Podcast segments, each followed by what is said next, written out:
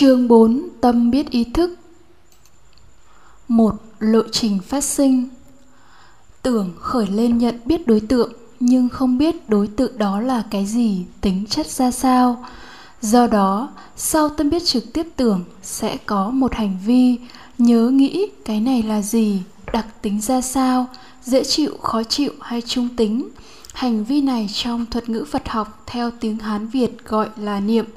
Quán sát hành vi niệm là một việc rất khó và vi tế, chỉ có một số trường hợp đặc biệt mới thấy được nó. Ví dụ khi đang ngủ say, đột nhiên nghe một tiếng động lớn, rầm. Tai tiếp xúc với thanh trần phát sinh cảm giác âm thanh và nhị thức nghe được tiếng rầm. Lập tức niệm khởi lên, tiếng gì vậy? Hay những đứa bé khoảng 2-3 tuổi khi thấy cái gì đều hỏi cái này là cái gì? Đây chính là biểu hiện của niệm. Niệm là tìm kiếm thông tin pháp trần tương hợp trong kho chứa tri thức, kinh nghiệm đã được tích lũy từ quá khứ. Do có niệm mà phát sinh hành vi tư duy, phân tích, so sánh, tổng hợp, phán đoán, kết luận đối tượng vừa được tưởng nhận biết với những thông tin được lưu trong kho chứa đã được niệm kích hoạt. Hành vi phân tích, so sánh, tổng hợp, phán đoán đưa đến kết luận cái đó là gì? Đặc tính ra sao? Dễ chịu, khó chịu hay trung tính? Kết luận này là tâm biết ý thức. Hành vi tư duy này đã được nghiên cứu và ứng dụng trong máy vi tính, có thể gọi là trái tim của máy tính. Thí dụ, một máy vi tính có khả năng phân biệt được chủ nhân hay không phải chủ nhân của nó, hoạt động như sau. Khi có một người xuất hiện camera sẽ thu hình người đó và truyền vào trung tâm xử lý. Trung tâm này sẽ phân tích, so sánh tổng hợp hình ảnh mà camera đưa vào và hình ảnh ông chủ được lưu trong thẻ nhớ. Nếu hai hình ảnh này khớp nhau, máy tính sẽ kết luận đây là chủ nhân của máy tính và ngược lại không là chủ nhân của máy. Hình ảnh mà camera thu giữ tương đương với tâm biết tưởng, cảm giác thọ Niệm là sự kích hoạt các thông tin trong thẻ nhớ cho hành vi tư duy và kết luận chính là tâm biết ý thức. Tương tự như máy tính, khi mắt tiếp xúc với cây xoài, do duyên xúc phát sinh cảm giác hình ảnh và nhận thức đồng thời khởi lên và nhận thức thấy cảm giác hình ảnh nhưng không biết đối tượng đó là cái gì tính chất ra sao Tiếp theo, niệm khởi lên, tìm kiếm kích hoạt các thông tin hình ảnh tương hợp đã thấy, đã biết trong quá khứ và đã được lưu vào trong kho chứa. Do có niệm như vậy mà tư duy khởi lên, phân tích so sánh đối chiếu cảm giác hình ảnh này với những cảm giác hình ảnh các loại cây đã biết được lưu giữ trong kho chứa. Hành vi tư duy này đã đưa đến kết luận đây là cây xoài. Tâm biết đây là cây xoài là ý thức khi lưỡi tiếp xúc với miếng xoài phát sinh cảm giác vị và thiệt thức khởi lên cảm nhận cảm giác vị đó nhưng không biết đây là vị gì, chua hay ngọt. Tiếp đó, niệm sẽ tìm kiếm, kích hoạt các thông tin về các loại cảm giác vị đã kinh nghiệm trong quá khứ, được lưu giữ trong kho chứa. Do có niệm như vậy mà sẽ phát sinh tư duy, phân tích so sánh cảm giác vị vừa phát sinh với những cảm giác vị đã biết lưu trong kho chứa và kết luận – đây là vị xoài rất ngọt. Tâm biết này là ý thức do niệm và tư duy mà phát sinh. Một người bị mù bẩm sinh đã từng học rót rượu vào chai, tuy mắt không nhìn thấy nhưng qua âm thanh họ có thể phân biệt được rượu đã đầy chai hay chưa. Việc này có thể xảy ra nhờ họ đã nghe nhiều lần và với sự chú tâm cao, những kinh nghiệm nghe và biết đó đã được lưu giữ trong kho chứa. Khi ta tiếp xúc với âm thanh rót rượu, cảm giác âm thanh và nhị thức khởi lên, sau đó niệm và tư duy sẽ xảy ra theo lộ trình như trên và phát sinh ý thức. Có thể quan sát một camera giám sát giao thông để hình dung ra lộ trình phát sinh tâm biết ý thức. Một camera được lắp đặt tại một địa điểm có nhiệm vụ ghi lại hình ảnh các phương tiện giao thông đang trên đó. Camera chỉ ghi lại hình ảnh các phương tiện tham gia giao thông vận hành trên đoạn đường đó, nhưng không biết đó là phương tiện gì, của ai, đi đứng đúng luật hay không đúng luật. Tương tự như tâm biết trực tiếp tưởng, những hình ảnh của camera thu nhận sẽ được truyền về trung tâm xử lý tương tự như thần kinh não bộ tại đây, máy tính sẽ phân tích so sánh đối chiếu chi tiết các hình ảnh mà camera truyền về với hệ thống dữ liệu thông tin được cài đặt trong bộ nhớ của trung tâm. Đầu tiên, nó sẽ đối chiếu biển số xe với những thông tin trong danh bạ đăng ký xe, đưa đến kết luận. Phương tiện đó là của ai, địa chỉ ở đâu. Tiếp đến, máy tính sẽ đối chiếu hình ảnh đó với thông tin về các loại phương tiện, đưa đến kết luận phương tiện đó thuộc loại gì, trọng tải ra sao? Tiếp đến, máy tính sẽ đối chiếu hình ảnh đó với luật giao thông theo từng điều khoản. Thí dụ, đi đúng đường hay không đúng phần đường, vượt xe khác đúng luật hay không đúng luật, và đưa đến kết luận vi phạm hay không vi phạm những điều luật nào. Những kết luận này là của hành vi phân tích so sánh đối chiếu, hành vi tư duy và kết luận tương tự như tâm biết ý thức trong mỗi một hành vi tư duy của máy tính, nó không thể đối chiếu một chi tiết hình ảnh với tất cả mọi loại thông tin được lưu giữ trong bộ nhớ, mà chỉ đối chiếu với một loại thông tin được lưu giữ. Vì vậy, các loại thông tin phải được sắp xếp theo một thứ tự nhất định. Điều này tương tự như hành vi niệm. Đối với lộ trình tâm, hành vi niệm sẽ lựa chọn kích hoạt loại thông tin nào trong kho chứa thì tư duy sẽ đối chiếu với loại thông tin đó niệm không phải là tâm biết, mà nhiệm vụ của niệm là tìm kiếm, lựa chọn, kích hoạt các thông tin trong kho chứa cho tư duy. Và tư duy mới phát sinh ý thức, biết đối tượng theo nội dung mà niệm đã lựa chọn kích hoạt.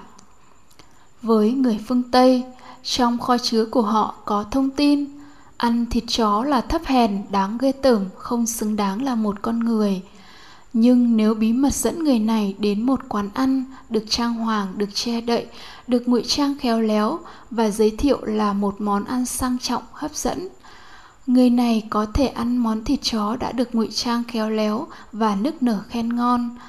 Trong trường hợp này, lưỡi tiếp xúc với thức ăn phát sinh cảm giác vị và thiệt thức khởi lên cảm nhận cảm giác vị đó tiếp đến, niệm khởi lên, nhưng niệm chỉ kích hoạt các thông tin về ngon và dở trong kho chứa, cho tư duy đối chiếu cảm giác vị đang ăn với các thông tin ngon và dở đó.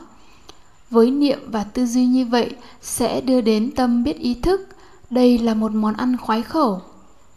Sau khi ăn xong với mọi ngụy trang được dỡ bỏ, người đó biết món ăn này là thịt chó, một lộ trình ý tiếp xúc với pháp phát sinh cảm giác vị được tái hiện với tâm biết trực tiếp là tưởng thức nhưng niệm sẽ kích hoạt thông tin, ăn thịt chó là thấp hèn và tư duy so sánh đối chiếu cảm giác vị vừa ăn với các thông tin đó đưa đến tâm biết ý thức mình vừa ăn một loại thức ăn thật là ghê tởm và có thể nôn ọe ra tại chỗ.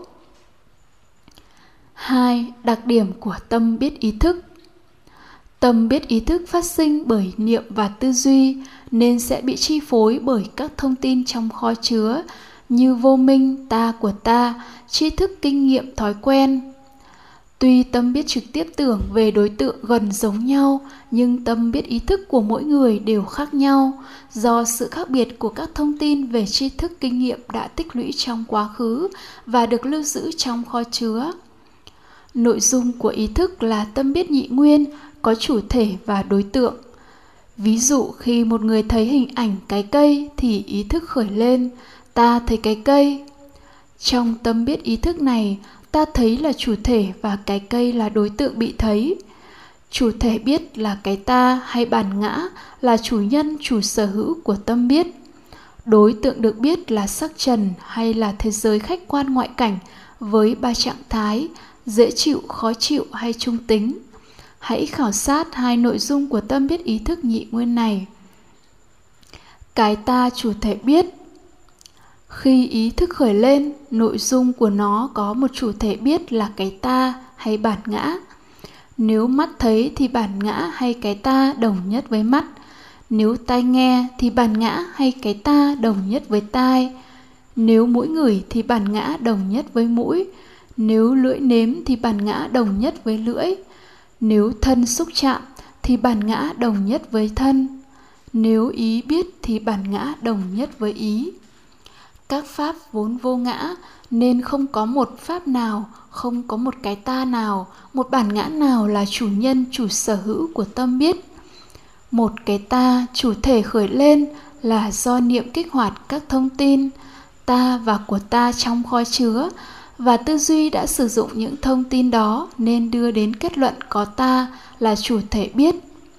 Niệm cũng đã kích hoạt, hiểu biết một nhân sinh quả trong kho chứa và tư duy đã sử dụng thông tin đó nên đã chia đôi, căn trần ra thành hai phần. Căn là chủ thể biết, trần là đối tượng bị biết. Vậy phần chủ thể biết này không có thật là tư tưởng tà kiến vô minh trong kinh có đề cập đến phần chủ thể biết này là ngã kiến, ngã sở kiến, ngã mạn tùy miên. Có nghĩa là tâm biết có ta, có của ta, có ta hơn, kém, ta bằng. Đối tượng bị biết là sáu cảnh trần thế giới. Niệm cũng kích hoạt thường kiến, đoạn kiến cùng các nội dung vô minh và tư duy đã sử dụng các thông tin này đưa đến kết luận. Đối tượng bị biết là sáu cảnh trần với đặc tính dễ chịu, khó chịu hay trung tính. Tâm biết ý thức nhị nguyên này dựa trên nền tảng một nhân sinh quả, nhân biến đổi thành quả, nên thấy các pháp vô thường theo nghĩa, các pháp đang biến đổi mà không thấy vô thường theo nghĩa sinh diệt. Thấy quan hệ giữa các pháp là quan hệ sở hữu, có chữ của, mà không thấy quan hệ giữa các pháp là vô chủ, vô sở hữu hay vô ngã sự đánh giá, dễ chịu, khó chịu, trung tính cũng tùy thuộc vào sự chấp thủ.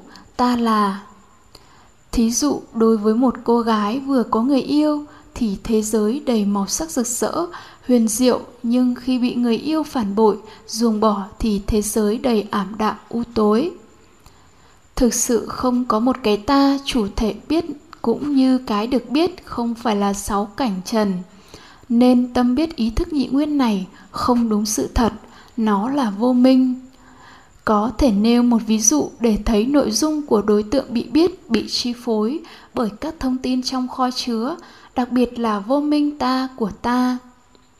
Ví dụ như sau, có ba người mắt cùng thấy quả xoài chín trên cây, nghĩa là mắt tiếp xúc với sắc trần, phát sinh cảm giác hình ảnh và nhãn thức thấy cảm giác hình ảnh đó khá giống nhau chỉ hơi khác nhau ở sự tốt xấu của mắt. Người thứ nhất đã từng biết, đã từng ăn xoài chín và đang đói, thì ý thức khởi lên, biết đó là quả xoài, một đối tượng dễ chịu.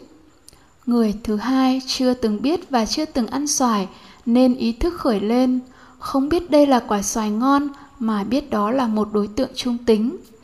Người thứ ba cũng giống người thứ nhất, nhưng vừa mới ăn xoài thỏa thích nên ý thức biết đây là quả xoài, một đối tượng trung tính. Có thể thấy ngay, người thứ nhất và thứ hai không khác nhau về trạng thái cơ thể, nhưng khác nhau về tri thức nên đánh giá khác nhau về đối tượng có trạng thái khác nhau, dễ chịu ở trung tính. Người thứ nhất khi tư duy đã sử dụng thông tin, ta đang đói, khát, trước đó đã được lưu vào kho chứa nên phán xét đây là đối tượng dễ chịu người thứ ba không có thông tin ta đang đói khát trong kho chứa nên phán xét đối tượng là trung tính. Với ý thức nhị nguyên là vô minh nên ý thức khởi lên một cái ta chủ thể, cái ta này do vô minh dựng đứng lên, tưởng tượng ra không có thật. Nếu cái ta có thật, thời nó phải đồng nhất ở quá khứ, hiện tại và vị lai. Nhưng sự thật nó khởi lên do tư duy sử dụng thông tin sai lạc, vô minh ta của ta trong kho chứa mà thôi. Nếu một người đàn ông đang sống trong nhà của ông ta có thể nổi sân đánh đập vợ con, đập phá đồ đạc, vì lúc này tâm biết ý thức cả quyết rằng ta là thân tâm này, vợ con đồ đạc không phải là ta. Một lúc sau, khi ra rời khỏi nhà và nếu có người nào nói lời xúc phạm vợ con đồ đạc của ông ta, thì lập tức ông sẽ phản ứng để bảo vệ. Giờ đây, ý thức người đàn ông đó cũng cả quyết rằng thân tâm này cùng với vợ con tài sản chính là ta, là của ta. Tối đến, người đó đang xem truyền hình trực tiếp bóng đá giữa việt nam và thái lan chẳng hạn. Nếu việt nam thắng, ông ta sẽ gieo hò, hoan hỉ. Nếu thua, ông ta sẽ bực tức vì lúc này, tâm biết ý thức cho rằng không những thân tâm, vợ con, tài sản là ta, là của ta, mà cả nước việt nam này cũng là ta, là của ta. Cũng người này, nếu bay vào không gian vũ trụ, thì đối với ông, trái đất này là ta, là của ta, không phân biệt việt nam với nga hay mỹ. Cái ta hay bản ngã là hoàn toàn vô lối, không có thật, chỉ là tư tưởng chấp thủ do ý thức nhị nguyên khởi lên mà thôi. 3. Lộ trình duyên khởi tiếp theo tâm biết ý thức nhị nguyên A. Nội dung của cái biết ý thức phán xét đối tượng là dễ chịu, khó chịu hay trung tính, mà thực chất là lạc thọ, khổ thọ, bất khổ, bất lạc thọ. Mắt tiếp xúc với sắc trần, ý thức sẽ khởi lên, sắc này đẹp xấu hoặc không đẹp không xấu, trung tính. Tai tiếp xúc với thanh trần, ý thức khởi lên, tiếng hay dở, không hay không dở. Mũi tiếp xúc với hương trần, ý thức khởi lên, hương thơm thối không thơm không thối. Lưỡi tiếp xúc với vị trần ý thức khởi lên. Vị ngon vị dở không ngon không dở. Thân tiếp xúc với xúc trần ý thức khởi lên. Dễ chịu khó chịu không dễ chịu không khó chịu. Ý tiếp xúc với pháp trần ý thức khởi lên. Đúng sai không đúng không sai nghi hoặc do ý thức có nội dung vô minh mà sẽ phát sinh tham sân si đây chính là vô minh duyên hành, tham sân si. Đối tượng dễ chịu thì phát sinh yêu thích, hoan hỉ, gọi là tham do ý thức vô minh biết rằng đối tượng dễ chịu mang đến hạnh phúc, mang đến chấm dứt khổ cho ta. Đối tượng khó chịu thì phát sinh chán ghét, giận dữ, gọi là sân, do ý thức vô minh biết đối tượng khó chịu là nguyên nhân khổ sẽ mang đến khổ cho ta. Đối tượng trung tính thì phát sinh hành vi tìm kiếm đối tượng dễ chịu để thay thế đối tượng trung tính. Hành vi này gọi là si do ý thức vô minh biết rằng đối tượng trung tính cũng chỉ mang đến khổ chỉ có đối tượng dễ chịu mới mang đến hạnh phúc mới chấm dứt khổ cho ta. B do có tham và sân mà phát sinh hành vi chú tâm vào đối tượng dễ chịu hay khó chịu đó. Khi đã thích cái gì hay ghét cái gì thì chú tâm vào cái đó. Sự chú tâm liên tục vào một đối tượng gọi là định. C. Do có định chú tâm liên tục mà phát sinh mong muốn có được đối tượng dễ chịu hoặc đã có thì muốn nắm giữ nó mãi hoặc muốn chấm dứt, xa lánh đối tượng khó chịu. Hành vi này gọi là dục d. Do có dục mong muốn nên phát sinh hành vi nỗ lực cố gắng để đạt được mong muốn đó. Hành vi này gọi là tinh tấn. E. Do có tinh tấn mà phát sinh tác ý đưa đến phát sinh lời nói, hành động của thân hoặc sự ăn uống nuôi mạng. Nếu quan sát kỹ sẽ thấy phải có tác ý thì hành động mới xảy ra. Ví dụ đang ngồi muốn đứng dậy thì phải tác ý đứng lên thì hành vi đứng dậy mới xảy ra f Do có tác ý nên phát sinh lời nói, phát sinh hành động về thân và ăn uống nuôi mạng. Như vậy, sơ đồ của lộ trình sẽ như sau. Căn trần tiếp xúc phát sinh thọ tưởng, phát sinh niệm, tư duy, ý thức, tham sân si, phát sinh định, dục, tinh tấn, tác ý, lời nói, hành động, nuôi mạng. Trong lộ trình này, xúc thọ tưởng chưa có vô minh và tham sân si xuất hiện, nhưng bắt đầu từ niệm tư duy ý thức sẽ đưa đến phát sinh tham sân si.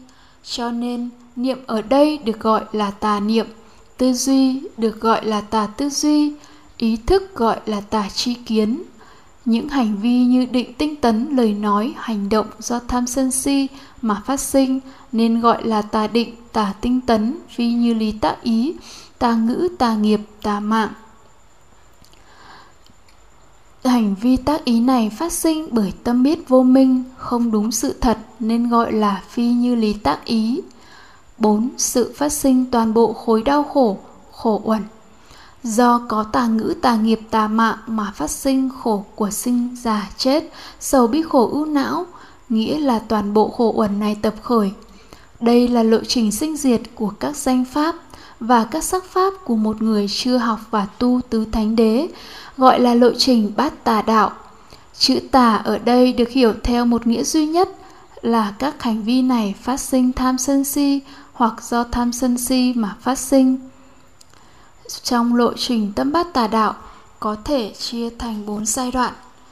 Thứ nhất đó là căn trần tiếp xúc phát sinh thọ tưởng, tà niệm, tà tư duy, tà tri kiến. Tiếp theo đó là tham sân si, phát sinh tà định, dục, tà tinh tấn, phi như lý tác ý. Tiếp theo đó là tà ngữ, tà nghiệp, tà mạng. Và cuối cùng là sầu bi, khổ u não. Năm bốn giai đoạn của lộ trình tâm bát tà đạo. Giai đoạn thứ nhất, phát sinh Tâm biết gồm tâm biết trực tiếp, tưởng và tâm biết ý thức, tức là từ xúc đến tà chi kiến. Giai đoạn thứ hai từ tâm biết ý thức phát sinh thái độ, từ tham sân si đến dục.